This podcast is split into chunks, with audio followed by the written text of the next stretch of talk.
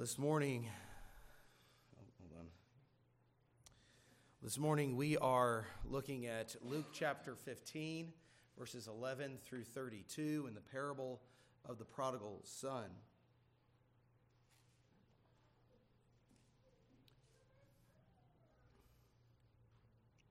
Be reading from Luke 15.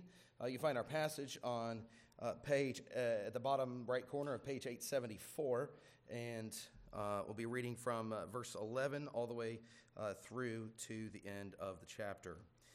Uh, I'll be reading from the English Standard Version. Hear the word of the Lord.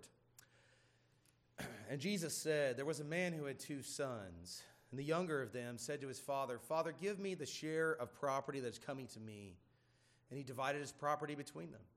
Not many days later, the younger son gathered all he had and took a journey into a far country, and there he squandered his property in reckless living. And when he had spent everything, a severe famine arose in that country, and he began to be in need. So he went and hired himself out to one of the citizens of that country, who sent him into his fields to feed pigs. And he was longing to be fed with the pods that the pigs ate, and no one gave him anything. But when he came to himself, he said, How many of my father's hired servants have more than enough bread, but I perish here with hunger. I will arise and go to my father, and I will say to him, Father, I have sinned against heaven and before you. I am no longer worthy to be called your son. Treat me as one of your hired servants. And he arose and came to his father. But while he was still a long way off, his father saw him and felt compassion and ran and embraced him and kissed him. And the son said to him, Father, I have sinned against heaven and before you. I am no longer worthy to be called your son. But the father said to his servants, Bring quickly the best robe and put it on him, and put a ring on his hand and shoes on his feet, and bring the fattened calf and kill it, and let us eat and celebrate. For this my son was dead and is alive again. He was lost and is found. And they began to celebrate. Now, this, now his older son was in the, in the field. And as he came and drew near to the house, he heard music and dancing, and he called to one of the servants and asked what these things meant. And he said to him, Your brother has come, and your father has killed the fatted calf, because he has received him back safe and sound. But he was angry and refused to go in. His father came out and entreated him, but he answered his father, Look, this many years I have served you, and I have never disobeyed your command. Yet you never gave me a young goat that I might celebrate with my friends. But when this son of yours, who has devoured your property with prostitutes, you killed the fatted calf for him. And he said to him, Son, you are always with me, and all that is mine is yours. It was fitting to celebrate and be glad. For this your brother was dead and is alive. He was lost and is found. Thus ends the reading of God's holy word. so I uh, got a new uh, um, Bible for my personal devotions in the morning. And it's one of those journaling Bibles. It's got like extra lines and space on the side so you can make your notes. I love that. I really, it's the first time I ever got one. I really, really enjoyed it. Um, but one thing I appreciate about modern English Bibles is all the, the, the, nice little headings they put above the sections to kind of just give you a visual marker. And just to be clear, those are not scripture, right? Those are put in by the different translation teams, the ESV team, the NIV team, uh, the, the NAS team, whatever, uh, whatever your particular um, uh, uh persuasion. Um, uh, and so, and they're very helpful, but I also at times find them very annoying. Uh, and I've, I've, in fact, I've started correcting them. So, uh, and, and, and so, uh, and, and so the, the headings, like I said, they're not scripture, but for example, this week I was reading Genesis 22, and, uh, and the section heading said the, the sacrifice of Isaac, and I wrote near in between the and, uh, you know, because I was like, he didn't get sacrificed. So the near sacrifice of Isaac, right? It's pedantic, it's part of the curse of being a pastor. Um, but, but, uh, but here is another heading in our Bible that we should correct. And I'm going to give you a few reasons why. Because this section is, is entitled The Parable of the Prodigal Son, or just the Prodigal Son. And, well, it's the meaning of the word prodigal uh, has become obscured. Uh, and it's actually because of this parable. Uh, because prodigal is an adjective that originally meant to simply be extravagant or recklessly wasteful with one's property or means. That's what prodigal means. It was actually through this this, this parable and the teaching of this parable, the popular teaching of this parable, um, that, uh, that prodigal actually became, and you, if you'll look it up in the Oxford English uh, Dictionary, as we're all want to do, um, uh, is uh, you'll find another meaning is there is a son who, uh, a child who goes off and lives kind of wild and recklessly, but then penitently returns home. Right? That's based on this story. This parable changed the meaning of that word. And so you have this, but so you have this kind of change definition, um, and so but which kind of obscure. But but the reason I object to it is it being the title is because how does how does Jesus begin? A man had two sons, not one, two sons. We need to remember that this is a parable that is being told, as we're told in ch- chapter 15, verses 1 and 2. It's being told in the presence of tax collectors and sinners, but it is being told to Pharisees and scribes who object that Jesus receives sinners. And so much well intentioned teaching on this parable has focused only on God's love for repentant sinners. It's not that that's wrong, it's just incomplete. Like, if you want to preach that, that's great. Do two sermons. But you haven't taught the actual meaning of the parable, the primary point of the parable, unless you talk about the elder brother.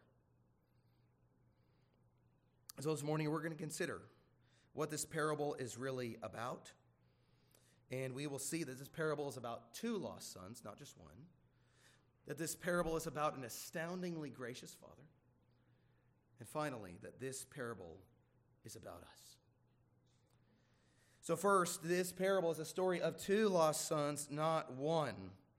Jesus opens the story with the younger brother coming to his father asking for his inheritance early.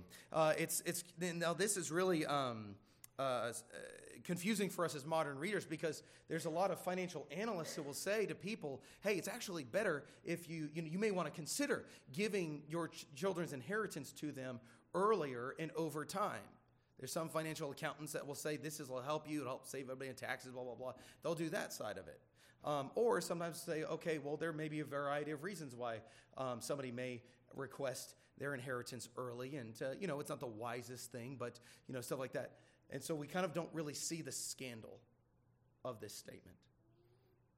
Now, in the ancient world, uh, the inheritance, especially the Jewish community, inheritance was divided uh, with two thirds going to uh, the, firstborn and one third going to each of the remaining children. In this case, a man had two sons, so the oldest son's going to get two thirds of the property, and the eldest and the younger son's going to get one third of the of the property of the inheritance. Um, but, they, um, but it is held essentially in trust until the father dies. You don't get it early. They don't do early inheritances. It's not a thing. And so, because to say, I want my inheritance early, is essentially going, is for, is for the young man to say, Dad, I wish you were dead so I could have my money. So uh, you're essentially dead to me. Give me my money now. I want to live as if you're dead. In fact, um, this request was so scandalous and so offensive, it was, it was considered criminal. And the, the father could have easily disinherited his younger son right there. He could have, had, he could have beaten him and cast him out. And everyone would have said that was the right thing to do.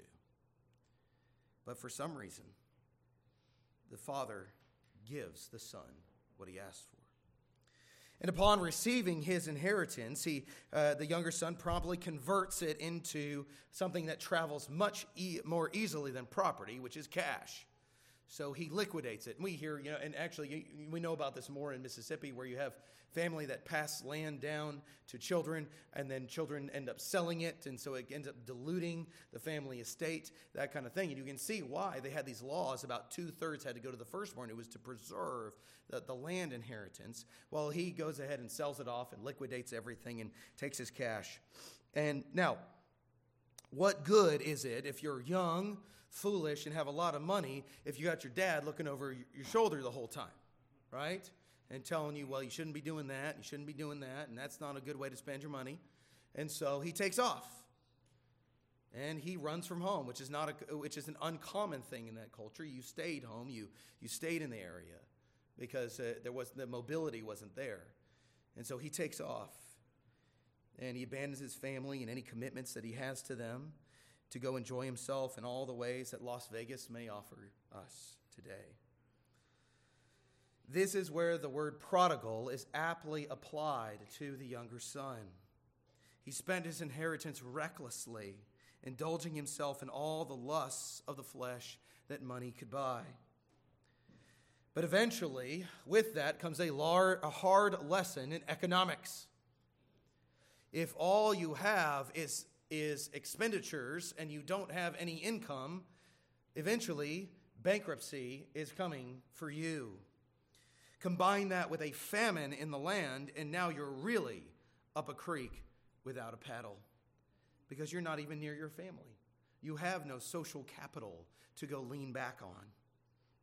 And so the younger son finds himself ultimately doing work that any Jewish person would be would despise and be disgusted by. He's feeding uh, unclean pigs, but so dire is his situation that he longed to feed upon the carob pods, which was a famine food that the pigs were eating. You know you're in a bad way when you long to eat pig slop. You've hit a certain stage, a certain level in your life. But it says, even then, no one gave him anything. The way of the younger son is a way that many seek to find happiness in life. They want to follow pleasure and happiness, even if it requires breaking all the rules.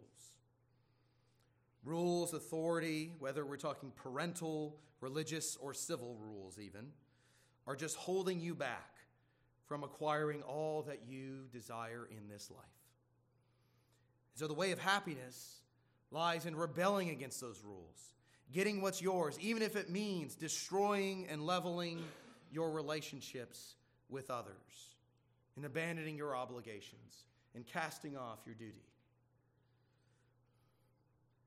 But as we see here in the younger son, it is all a lie. It is bankrupt.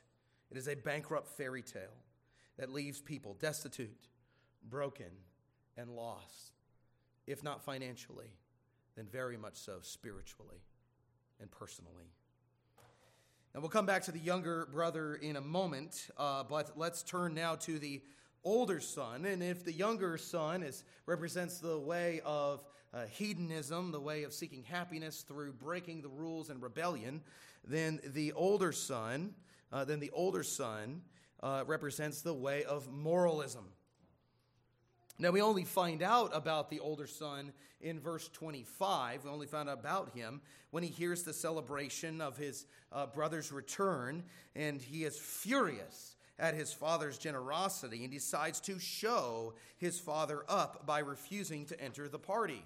Now, again, this is one of those things where we don't quite get what's going on here. But similar to the younger son saying, Give me my inheritance early, being scandalous, well, so how the elder brother, the older brother, um, treats his father by refusing and publicly refusing to enter into the celebration is him basically giving, as one author wrote, a vote of a public vote of no confidence in his father. And he is shaming his father publicly, saying his father is wrong. And, and, and, and, and based on that and how he spoke to his father, his father could have disinherited his son, that son too. At the very least, Jesus' audience would have expected the father to discipline this disrespectful son. Jesus said elsewhere that uh, from the overflow of the heart the mouth speaks, and boy, that is true of the elder son. He doesn't address his father with any title of respect, father or uh, uh, you know honored honored father, none of that. He scolds him. He rebukes him. He's angry because he always did what he was told. Did he? But he never even got a small goat to go celebrate with his friends. And here he is slaughtering the fatted calf for his good for nothing brother. He can't even call him his brother. He says, Your son. Right? And look, honestly, reading this text, there's a part of it that identifies with the elder brother's argument. There's a part where I'm like, I don't know, I think he might have a point. you get the sense of his anger, his sense of the unfairness of it. So he goes off and he spends off all his inheritance, and he comes back, and everything else is supposed to go to me, and he comes back and basically is now living on my dime, on my future dime. Like you can kind of go, okay, I, I kind of see your point. But also notice how he said how he how he defines his relationship with his father, his sonship.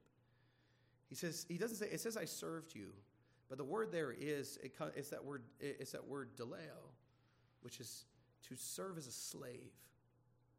He's saying I slaved for you. I wasn't your son. I was a, I was your slave. All these years I've slaved for you. I've never disobeyed your commands as a loyal servant. And his complaint is that he has not been sufficiently rewarded for his servile hard work and perfect obedience. But it reminds me of a, there's a character in um, uh, Charles Dickens' book, The Bleak, uh, Bleak, House. Not Bleak House, sorry. It's in um, David Copperfield.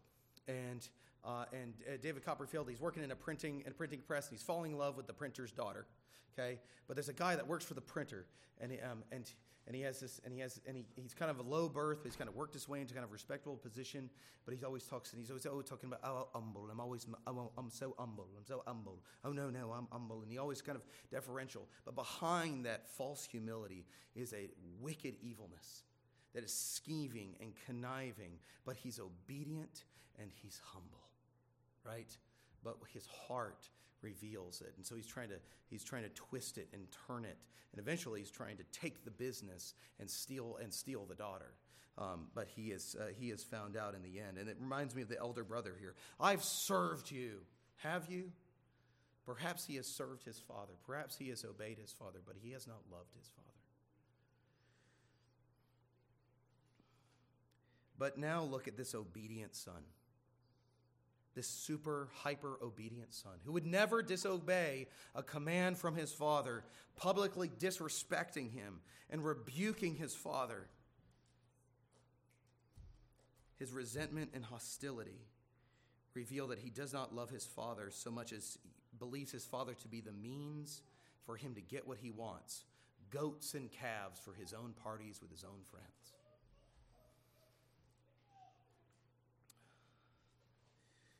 resentment is funny. I read an interesting quote about resentment.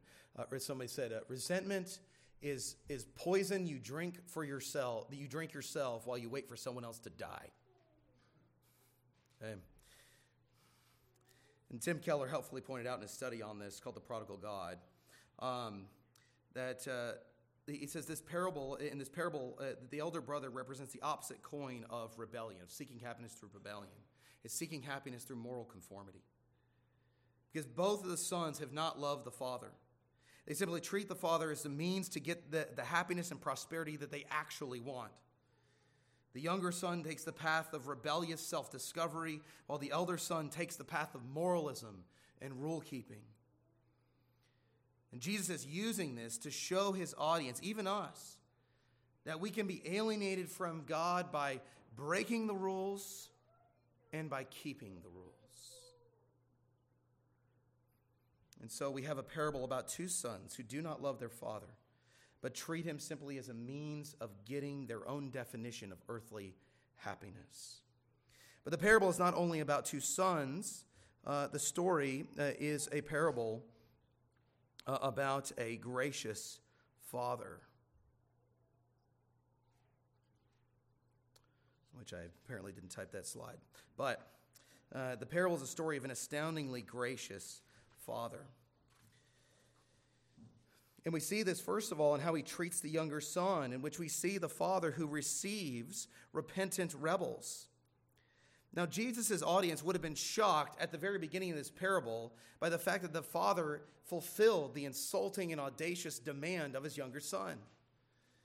But this seems to be a character quality of the father. Notice what, it, what is it that gives the younger son hope that he can return home and not be a son again, but at least be one of the hired hands? It is the kindness and the generosity of his father as a, as a boss, as a worker. He, he goes, Oh man, I'm just thinking about how well my dad treats his workers. And man, that would be better than this. So again, he goes back, he, he comes to his senses, not realizing that he can wheel, you know, weave and scheme his way back in, but he comes to his senses about the reality of who his father is. You realize how gracious and kind his father is. And now, and one interesting, uh, and, and this kind of, and this, and notice the kindness of the father inspires the repentance of the son. And now, interesting note here is that Jesus' audience would have expected and approved for the parable to end uh, with the righteous conclusion that the rebellious and ungrateful son was feeding pigs and no one gave him anything. The end. Because that's how ancient moral tales usually end. They end very dark, very bleak. People often die. Like, I'm just go read those ancient tales. They, they're not Disney movies, all right? Um, they're, they're not the happy, you know, happy, happily ever after. But um, uh, uh, but, uh, uh, but up to this point, the, the, Pharisees and the scribes would have just been nodding right along until Jesus talks about the son's return. But Jesus' audience still would have been offended by how the father received the son. Not only, not only that he received, not that he received him at all, but in the way that he received him. It's one thing to receive the younger son, uh, you know, if, if he came down and sufficiently groveled. If he came in dirty and grimy on his hands and knees and sufficient, I don't know, how long do you think? A week of groveling? A week out in the doghouse? What do you think? Two weeks? Maybe work as a hired worker for six months and then we'll do a trial period as a son. I don't know. Uh, just, you know, that, that kind of thing.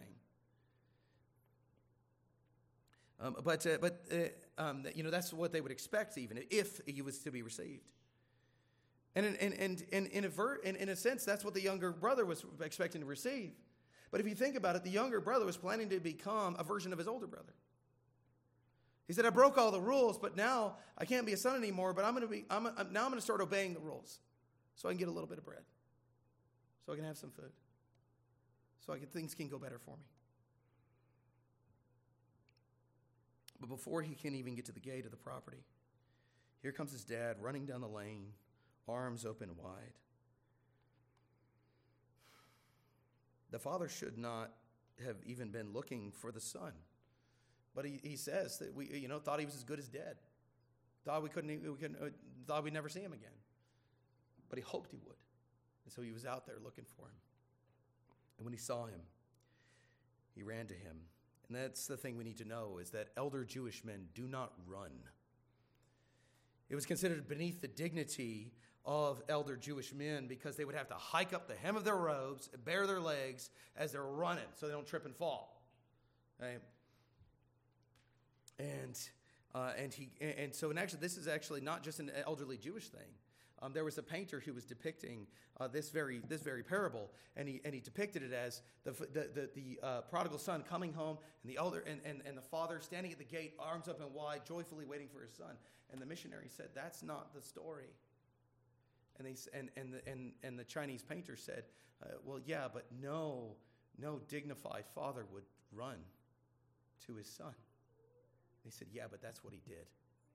And so the Chinese artist went and he re, repainted it. And, he, and, and in this version, he painted the father running to the son, and even the father's shoes didn't match because he had put them on so quickly. He had like a nice shoe on and a croc. You know what I mean? So, you know. But he runs to his son. He grabs him at his arms, kisses him, welcomes him home. And, and so, and, and so, uh, and, but he should not have restored his son. Welcome him home, make him a hired worker. Fine. That is more than enough. That's super generous. And the son had his prepared speech and his prudent plan, but he can't even finish it before the father interrupts him and calls not for his son's old clothes, but for the father to have his own robe, the best robe in the house, brought and placed on him. To put the family ring with the family signet. You know you're rich if you got a ring with your with your family crest on it. Get one of the ring, the family rings, put it on his finger, put sandals on his feet, because that's the sign of the wealthy. My son is home. He's back. And he is my son again. My son was lost he's found. My son was dead, but now he's alive. And if anyone's unclear about that point, kill the fatted calf. We're having a block party. We're having a barbecue, and everyone's invited. Share in the Father's joy. So here is a Father whose grace is costly, audacious, bold, and to many, very offensive but he is a father who receives repentant sinners who come back to him. The son cannot earn his way back into the family. He knows it, the father knows it, everybody knows it. That's part of the scandal here. His son has no right to anything, and yet he can barely get a few words out without his father grabbing him up and bringing him back and restoring him. But he's not just a father who receives repentant rebels, he is the father who appeals to resentful moralists. The elder brother, as we already discussed, was disgusted and furious about the welcoming of his son back into the family. Here's there, here we have the great irony in the party scene with the, younger, with the younger brother who was outside is now in the house. And, uh, and, and the older brother who was in the house is now outside the house.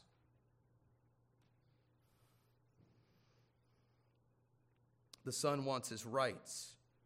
He wants what he feels he deserves, what he's earned. But what he doesn't seem to want is the Father himself. He can't bring himself to acknowledge his Father with respect or even to address his brother as his brother. So, what does a father do with an ungrateful, legalistic son? He humbles himself and he goes outside and he to bring his son in. And when his son insults him and mistreats him, he doesn't respond in kind. Simply, he makes it clear that everything he has belongs to the older son. It's all his, everything's going to him. But he says, it was necessary. That's what that Greek word means. It was necessary to celebrate uh, the return of his brother. Why? Because it's the thing that is repeated in this parable. Your brother was dead, but now he's alive. He was lost, and now he's found. The father doesn't ditch one son for the other, but he desires for both to come in, to be received, and join the celebration. What he needs, though, what we need to see here is that the elder brother has to recognize, and this is the challenge for very religious people, people who are raised in church, people who are very moral and upstanding in their character, is the elder brother types have to realize how lost they are too, apart from the grace and mercy of God. And we only, and we only realize this when we recognize that all our best works, all the best stuff that we have done in our life is so riddled with corruption and polluted with sin that our very best deserves condemnation. But we have a Father who receives, who forgives, who softens hard hearts, who restores rebels and even hyper religious sinners. So we're actually going to pause there today. I have more to say but I'm not going to rush through it. so we're going to conclude this parable next week, and let us. And, but and, and we're going to really focus in on how we've already seen a bit about it. We're going to, but we're going to focus in more about uh, how we see ourselves in the story. Where do we where do we come up? How do we how do we come into this? And also to meditate upon the significance and the and the wonder of the forgiveness of God. Let's pray. Heavenly Father, we thank you that you give us rest and love in Jesus Christ. We thank you, Lord, that although we find ourselves at various times uh, as elder brothers and younger brothers, as those who are seeking our earthly happiness by breaking the rules or by trying to manipulate you through keeping them, Father, we pray that you would help us to see that you are that loving Father, the loving Father who receives rebellious sinners with joy but who also appeals to hard hearted elder brothers. And Father, we pray that wherever we find ourselves today, where we find ourselves out in the pigsties or out in the field, Father, we pray that you would help us to want you, to love you, to desire you, and to return to you, to our glorious Father. And if, because of nothing but your mercy and goodness and love. And we pray this in Jesus' name. Amen. Well, let's